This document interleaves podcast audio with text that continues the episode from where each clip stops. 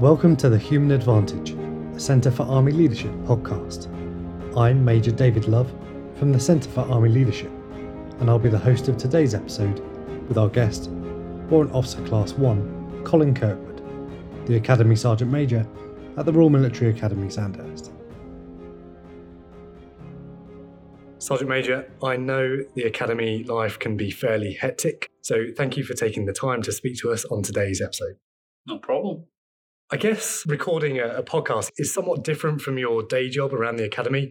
For those not so familiar with your role, or perhaps those aspiring to be the academy sergeant major at Sandhurst in the future, what does a typical day entail for you? So I think as a academy sergeant major, people look at this person that's always in the service dress, shouting and screaming the drill square. Actually, the roles evolved over the years, and now I definitely take on the mantle as the senior role model within the academy for officers, senior non-commissioned officers, and, and officer cadets. I think it's so important for me to be visible everywhere, whether that's out and about watching lessons, taking drill, um, visiting lectures. I think it's one of those things where I want people to come and approach me. I want them to know my face, get to know me, so it's much easier for them to, to talk to me. I always found that as a regimental sergeant of a battalion, you get your best information by being out and about all the time. I'm, I'm definitely not one for being chained to a desk uh, I spend very little time in the office, and ninety percent of my time is, is out and about. So I think that should be the modern sergeant major now, is is out getting information, uh, and you can learn so much from just visiting everywhere.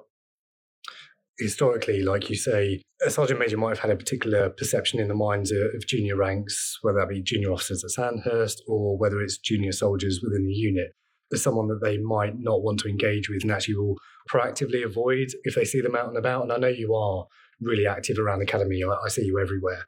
Um, do you find that as a, a, particular barrier because of the status symbol of, uh, of the sergeant major, or, or do you find that, that you've broken down those barriers to, to engage with people? Um, no, I think there's still probably cadets and staff that hide when they see me coming. But generally, most of the time, I'll stop chatting just to see how people are doing, ask them what they're doing with their day.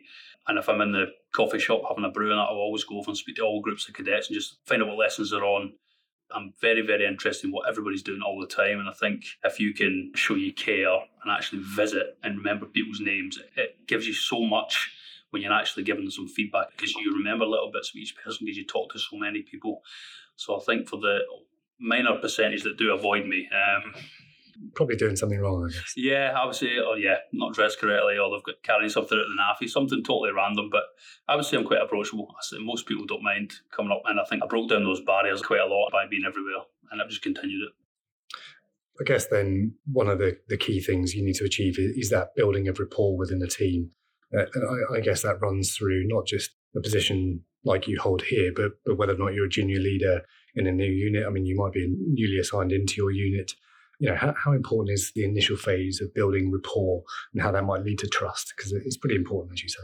It's massive, and I've always found we're very good at in the army. It's this sort of humour breaks down barriers. But when I first got here, I sat at the table in the mess, and there was loads of colour sergeant staff sergeants sat around there. No one would really talk for the first sort of couple of days, and I was really wondering what was going on. And I think it was this fear of this new academy sergeant major figure, no one wanted to say anything. So it did take a couple of days before people started opening up, and then we had this humour. And now I've got a really good relationship of the 60 odd colour we have here. And those little relationships has led to them coming to me now because they know that I'm not this one directional shouting, screaming person. But breaking down the barriers, building a rapport is key to relationship building, as we said. And I think if you can do that and get to know everybody, you'll have a great relationship throughout how long your post lasts. And I know you've already touched on it, but much of your role must revolve around you being a role model for the officer cadets undertaking training here at Sandhurst. But what is it that you think about providing exposure to one of the most senior soldiers within the Army that's of value to officer cadets undertaking training to become commissioned officers? I think as a Camisat Major, you're in one of these roles now because you're commissioned that you've experienced everything in a battalion that they will see, or a regiment or a corps. You you ultimately are the mentor to 15 warrant officer class ones in the academy, as well as everyone else. And when you get to this sort of position, you've seen thousands of officers over your career. Um, you've probably seen hundreds in your own battalion. You know what good looks like. You know what bad looks like. It's key that you can pass on this information through various talks, through being around all the time, again, building a rapport, the relationship But that mentorship and that coaching to ensure that we get the best product out here at the end of end of the commissioning course and ensure they've had a good look at what good senior non-commissioned officers look like and brilliant warrant officers. So when they go to their regiments, they know, yeah, I saw the best at Sandhurst. I now know what to look for when I go to my own corps or regiments. I guess you are the custodian of the values and standards in the British Army. I mean, these just aren't words, are they? You know, if you really live by them, they mean something. Uh, what do they mean to you? All the values and standards here at Sandhurst are taken so seriously. It's something you live and breathe. You have to live and breathe when you leave here because you, as the officer, as the leader, are looked at as this pillar of integrity, this pillar of everything that's right. When soldiers look towards you, they're looking at the person that should do the right thing all the time. There's never a day off being a leader. And if you have those values and standards, you can't go left or right. You know, if you live by them, that is essentially your framework for being a good leader. You've built this wealth of experience, and I know that you were also an instructor at the Army Training Regiment in Pirbright, as well as serving here before in Sandhurst as a colour sergeant. During that time, which is a period that spans approximately two decades, hopefully that doesn't make you feel uh, too old, how do you feel the Army's understanding and training of leadership and the development of leaders has changed over that period? I think it's changed quite a lot. I chose to go to Pirbright rather than um, after a tour of Iraq. I just wanted to experience the the sort of different regiments that weren't infantry um, teaching females, males from other corps. I thought it was really important for my own development, looking forward to potentially becoming an instructor in the future at Sandhurst. And I think I was very arrogant, probably as a young section commander, thought I was a lot better than I was. Um, and I think that I wasn't humble enough to ask for help. Um, and I didn't take criticism very well, which ultimately led to me probably being an average instructor as a young section commander. It wasn't until I got to Sandhurst started mixing with higher quality sergeants on the selection cadre that I probably thought to myself, I need to up my game here and try and discover all my sort of weaknesses and flaws and get them out in the open. And it was ultimately Sandhurst when I got selected here that turned me into a better soldier, a better instructor, and sort of more focused on being more professional. I think the current instructors, this generation now, they're a lot better than I am, a lot better than I was when I was a Lance Sergeant and a Colour Sergeant. I think people are more accepting of feedback to develop themselves a lot better, which is it's great to see. And and young colour science staff science these days suck up knowledge and then they'll they'll take it in and they'll give it to the officer cadets and they, they don't mind being mentored, coached, assessed, um, lessons assured, uh, and again a lot a lot more confident professional than I was. It just it seems that the, the current generation now are just more aware of the things available to them, more aware of the surroundings. I guess the instructor of 20 years ago is quite different from the instructor of today. And for all the things that you've just said, but the army has changed as well over that time. I mean, we only wrote down the, the values and standards within the army in year 2000. And I know you've got a generation of instructors and people that went through the transition period and also started from that point onwards. Do you think the professionalization of our understanding about leadership was maybe one of the drivers of, of that change? I think when I first joined, I was still heavy on the, the senior soldier and the sort of almost like a bullying aspect of being bullied into doing things. There was no understanding of should follow these values and standards that were literally we tell you to do something, you're doing it. I think by professionalising it, writing it down, and then educating everybody, the army became a much better place after 2000. It really, really did. I noticed a marked change from when I joined. When I started to become a non-commissioned officer, it was being led by younger, more adaptable non-commissioned officers. Uh, leaders have been a bit more um, approachable as well, not abrasive. Everything changed. It was like almost like a really, really gradual period over a couple of years as we started heading into the Iraq and the, and the, the Herrick generations, where this leadership came through. It was a bit more, a bit more susceptible to thinking outside the box, essentially. It's an important point that you touch on there because much of the army's business is training to fight, particularly in the context of operations that are only becoming more complex, more interconnected, more technologically enabled. Yet much of our developing understanding about leadership and how to put that into practice as an effective leader revolves around increasing our levels of empathy, uh, compassion, self awareness, and really spending time to get to know those within your team on a more personal level, whether that's their drivers, their motivators, but as well as the ideas of things like embracing change and, and challenge. and the importance of responsible followership. Are these approaches ones that you feel are at odds with what we're asking people to do on operations, which is engage and kill the enemy and be prepared to, to give the ultimate sacrifice if necessary? Or are they complementary approaches? I think they're complementary. You must get to know your team. You must build relationships. You must build a rapport. And you are essentially building that trust up and down. They trust you, you trust them. They're going to work for you. They're going to want to do what you want them to do because they trust in you as a leader. You build relationships in small ways by doing various different things. It can be something simple as sorting out pay to delivering clear direction, but ultimately all working as a team and being approachable, humble as a leader, listening to ideas in your team because you may join your team as a leader. You've got no experience apart from what you've been taught at Sandhurst or whatever else training staff you've been to but there might be a young soldier in there who's been in the army for five, ten years and done a couple of tours. Great leaders, I always found in my past, would listen to the, the juniors amongst them and get ideas. It may not be the greatest ideas, but they, they are passing on some knowledge of the experience and they've seen three, four, five, six platoon commanders in their time and they can judge pretty quickly someone who takes ideas or someone who is just asking for the sake of asking. Building that relationship's definitely the key to to working as a team to then achieve whatever mission you've been tasked. I just wanted to draw on your own experience, particularly on operations in Afghanistan. Uh, I attended a, a, lecture recently where I heard you give a quite stark and honest talk to those nearing the completion of their training uh, and about to step into the realities of their new unit. But I think, irrespective of whether you're an officer cadet going through Sandhurst or a new entrant going through basic training, it was a fascinating and quite frankly harrowing example of what it means to be a good junior leader. And I wondered if you wouldn't mind sharing that experience with us on this podcast. No problem. In 2009, on Christmas Eve, we received a phone call to say we're deploying to Afghanistan two weeks early in January instead of the, the original date in February. We weren't told why. And clearly, as a platoon sergeant, newly promoted, you're worried of, of what this is going to mean. So you you make sure that all your soldiers are in tune, they're all going to turn up. So we got to Afghanistan. We were in between Herrick 11 12 at the time, and we were primarily trained as a warrior task force uh, out there. The second time we've been on this role, we got there, and actually we had to adapt to heli assault operations. The mission was Op Moshtarak, one of the biggest helicopter operations at the time. And we landed, and that eight days was was rough. Few casualties first time a lot of us have been in contact. I think a lot of people are looking forward to the first time they ever see contact front um, and they're involved in something. By the second, third, fourth, tenth time, you don't really want to be in a contact anymore, especially when you start seeing casualties.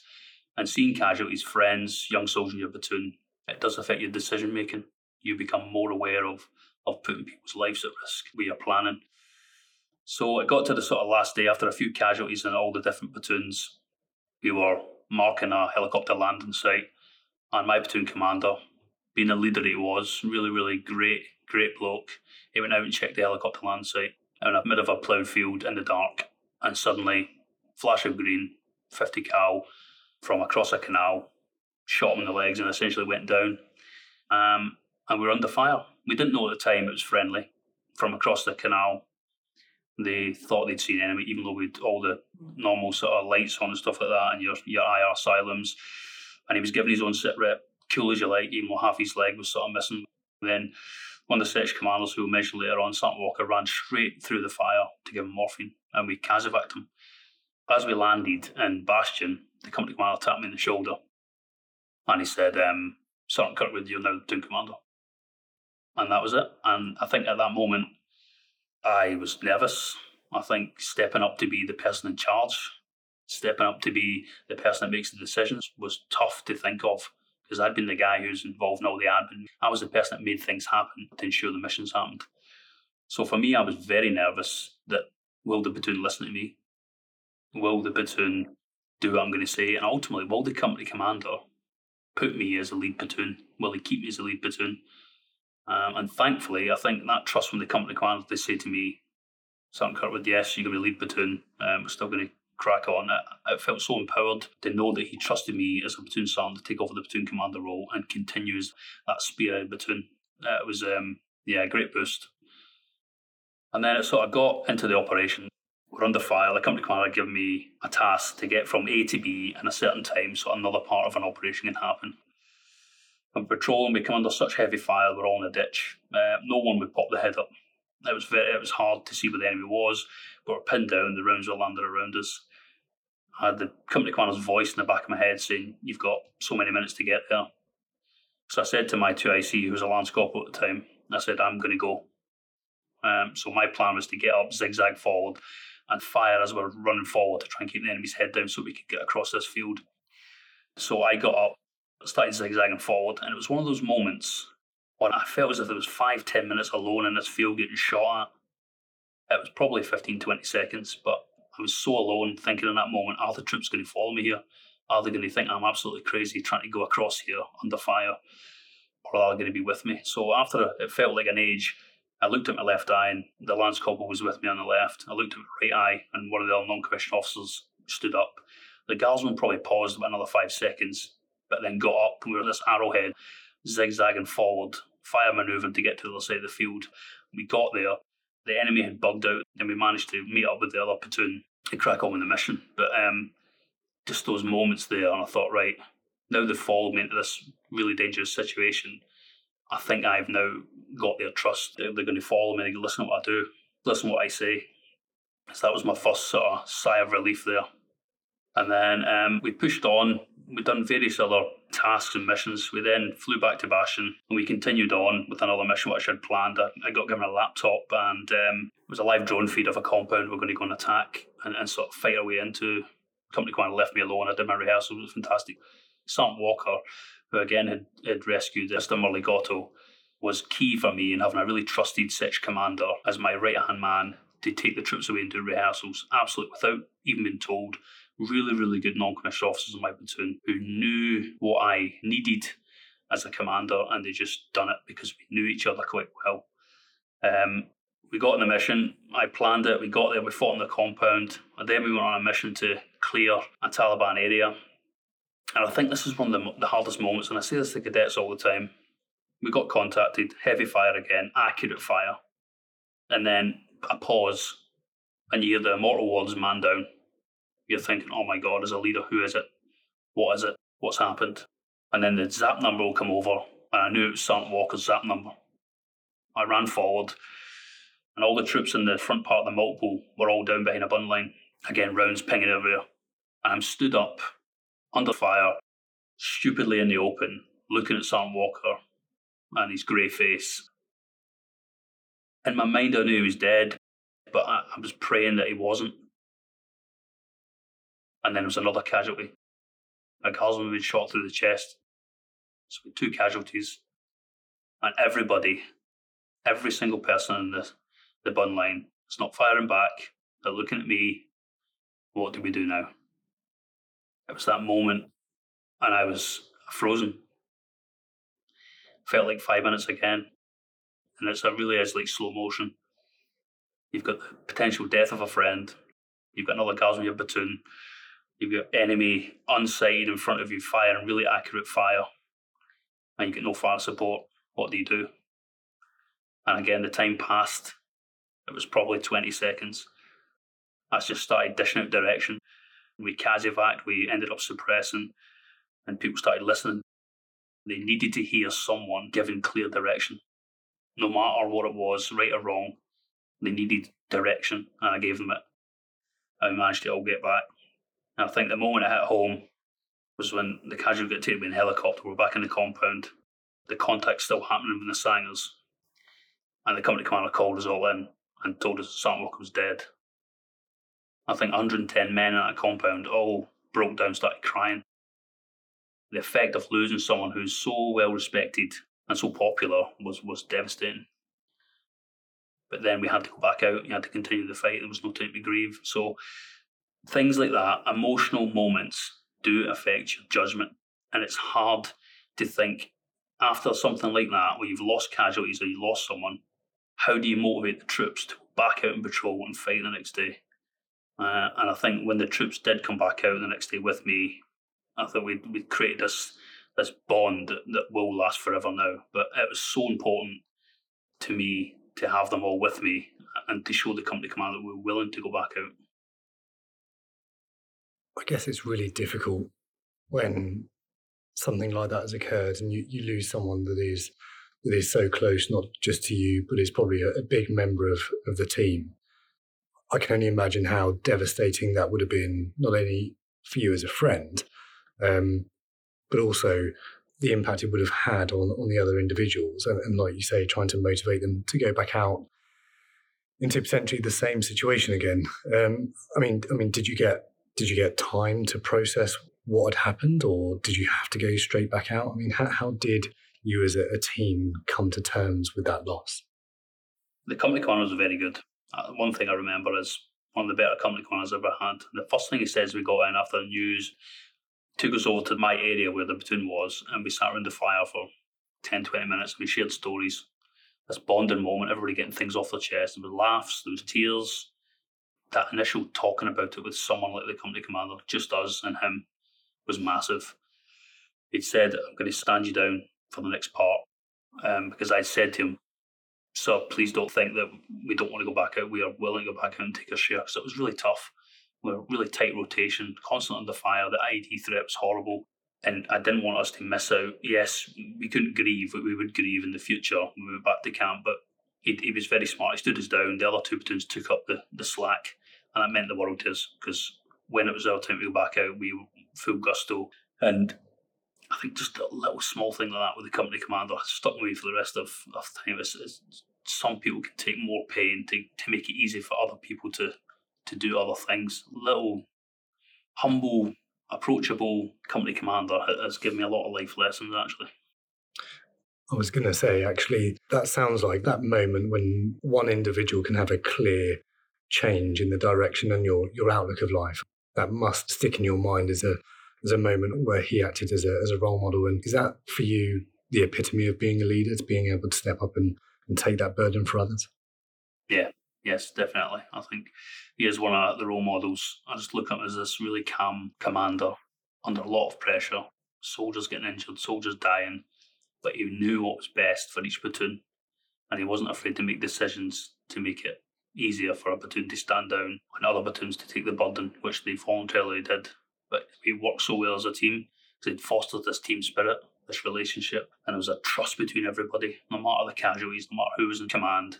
Everybody knew their roles. There was clear direction. Yeah, it meant so much. And I think if you've got that in, in a tough, dangerous environment, when you've got people above you who know what they're doing, it's that trust thing again. You want to work for them.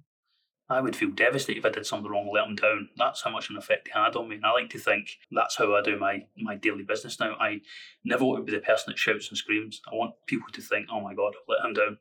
I have let him down. That's got more of effect than anything else. Um, if someone has made a mistake and they realised it and they go, I never want to let him down again.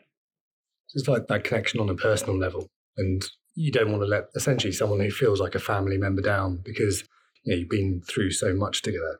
And I know you've referred to it a lot in terms of trust, but trust is a really difficult thing to build. And it's a really easy thing to say, but it's a really difficult thing to put into practice. Um, what have you learned from others? Or what do you do now that helps develop trust? I think initially, as with everything, you need to talk, need to listen, you need to get to know the people that are in your team whether that's a new platoon, a new company, you need to essentially introduce yourself and give that honest opinion to people, and, and that's where the relationship building starts. And then once you get to know each other, you are then picking up all these little things from each person and helping them out along the way with various other things. It's also asking opinions of people, it's getting their ideas because you can have the best plan in the world. And if you don't ask these people, they'll never want to speak up. And again, if you're not asking them, you're not building that relationship. So talking and listening, getting to know everybody, giving clear direction, but essentially listening before you come up with your plan. And once your plan is there, it's everybody working together to make sure that the plan is a success. And once you start having success, the relationship builds more, and people start taking lessons from you. They start looking at you, um, and then the trust is there. It's a two way street. It's gold dust that initial relationship building you're in a really valuable position where you've come through the ranks of, of being a non commissioned officer. You're now Command Sergeant Major, albeit at the academy here, and you, you've bridged the gap between non commissioned officer and commissioned officer. When you talk about how you might build relationships and rapport, is there a danger of opening up too much? Because there's got to be some delineation between keeping face as a commander and a leader and, and, and that over familiarity. And how do you balance that? There's definitely a line. With experience, you know when you can't be too friendly. And I always used to tell my soldiers this um, Colin telling John to go through a door because we've got a friendly relationship and a dangerous situation is not going to work because that person can turn around to you and say, Oh, Colin, why do you have to go around? You don't pick someone else because you've never really had that, that clear delineage of commander and, and follower. But Sergeant Kirkwood telling Guardsman Blah to go through the door as an order works when you've had that relationship. So you can be friendly, you can have a good relationship, but as long as there's times when they know you are the commander and that's given clear direction and buy-in from everybody, but it's that respect and that professionalism. You as the commander are the one that sets the tone for the relationship. And you can't always be the good guy. You have to be the bad guy sometimes and you have to deliver bad news.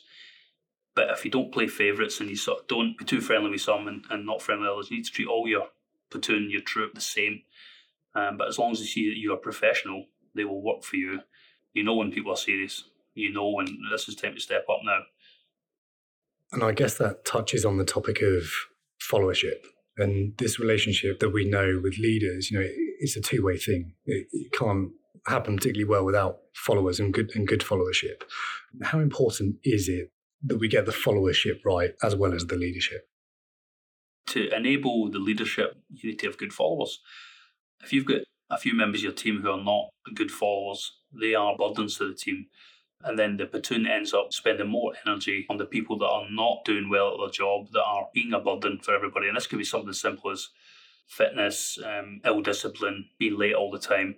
And it bleeds into the last thing I said constantly is trust can you trust the people that are doing the things wrong to do the right things in your operations? Everything's got a purpose. So you all need to be good followers to the person that is in charge, who ultimately wants to be the best leader, but you both have to help each other. The, the leader needs to know his job and have to trust the people below him. The followers need to know that the leader can do his job, ultimately trust that person. And I've always been a, a follower. I always try and do my best to support the people above me that are making the decisions because ultimately the people in the positions of power have got difficult decisions to make, uh, and it becomes even more difficult if people below them can't do their job or are unwilling. So yeah, definitely. It's funny. You reminded me of a, a quote: ten percent of the people in your unit will take up ninety percent of your time, and that's that's a real difficult thing for commanders and leaders, whether that's at section level, platoon level, company level what's the best way of dealing with the more difficult people that take up all that time? Is it a simple case of getting rid, or is it coaching and mentoring? Invest in them. I tell the cadets at the end of term, there's no bad apples. There's always a reason or something behind the scenes that's making that person act the way they act. And you will get down to it if you've honest conversations with the person and get people that have seen them however long they've been in the army. There's a reason they've been difficult.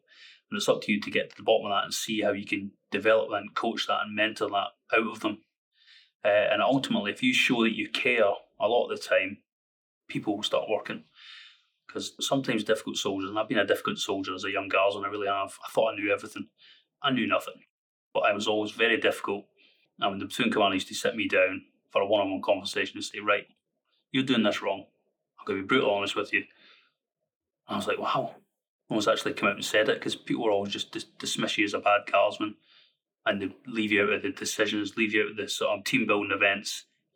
You're not getting chosen for something. There's something wrong. So I was glad the platoon commander was very honest with me when I was very young. And I think that helped me open my eyes to the bigger picture and realise that actually I better start screwing the nut a little bit here. I guess that's where the rapport building and the relationship building helps because I guess once you've once you've built that rapport and you you've opened yourselves up and you, you have a good grounding in a relationship, actually when you when you get that feedback, you, you do actually accept it as, as, as an area you might need to develop. Have you ever found yourself in a situation where you're providing feedback up rather than down? And, and how how did you go about that? I've always been comfortable talking to, to senior ranks, junior ranks. I, I find myself in the position now, and I did when I was a regional sergeant major. I think when you're when you're confident in your own ability and you've got a wide experience and knowledge, you are comfortable giving feedback. Whether that's someone's making a plan, someone's doing some questionable leadership stuff, and again, I keep coming back to it. If the advice is coming from someone they trust and they know, they will listen. So I can give advice to senior ranks, junior ranks, and because they know that it's going to be honest, and I'm trying to help them out to then set the example for other people. So I think you just you've just got to pull people to the side. You really have to be honest with them, and without being disrespectful, you can say, "Sir, ma'am, you're not dressed correctly today. Can you please square that away?" I think you're confident enough, and, and you can you can easily give that advice to those above you. Yeah, I think I was subject to it maybe a week or so ago with my sleeves, mm. and, uh, and, and now they are firmly around my wrists. Um, have you ever found times when there are people who aren't willing to accept that type of feedback and criticism? Yes, I've, uh, over my sort of 24, 25 years, I've met a few people that won't listen. I think that's where you, as a young soldier or a or a whatever rank warrant officer, trying to give the feedback, you become a bit dismayed when people don't listen.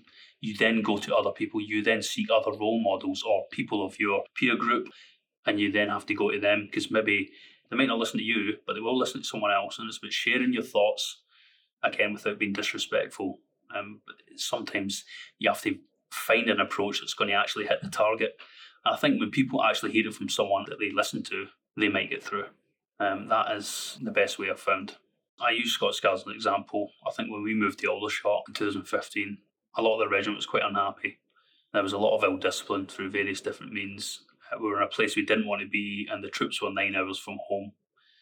It took a lot for the command officer to turn that around into a sort of positive state where people wanted to stay. And again, it's just the, it's the ability of the commander to get around everybody, find out what's going wrong, various different avenues, not just through the officers, the sergeant majors, but through the guardsmen. Find out what's wrong. And if you suddenly find by talking to a variety of different private soldiers, guardsmen that we live too far away from home, then a simple thing like adjusting the work week, a simple thing like doing PT on a different day to get people up the road earlier, adjusting the barrack guard system so people not doing seven barrack guards in 20 days. Little things like that were gold dust, and then good commanders can build on these little initiatives. And the battalion just became a really happy place. It was all these little wins, but it was built on the basis of good leadership and getting us in a really good place. So yeah, I've witnessed toxic leadership in the past, but I've also witnessed little acts that turn everything around.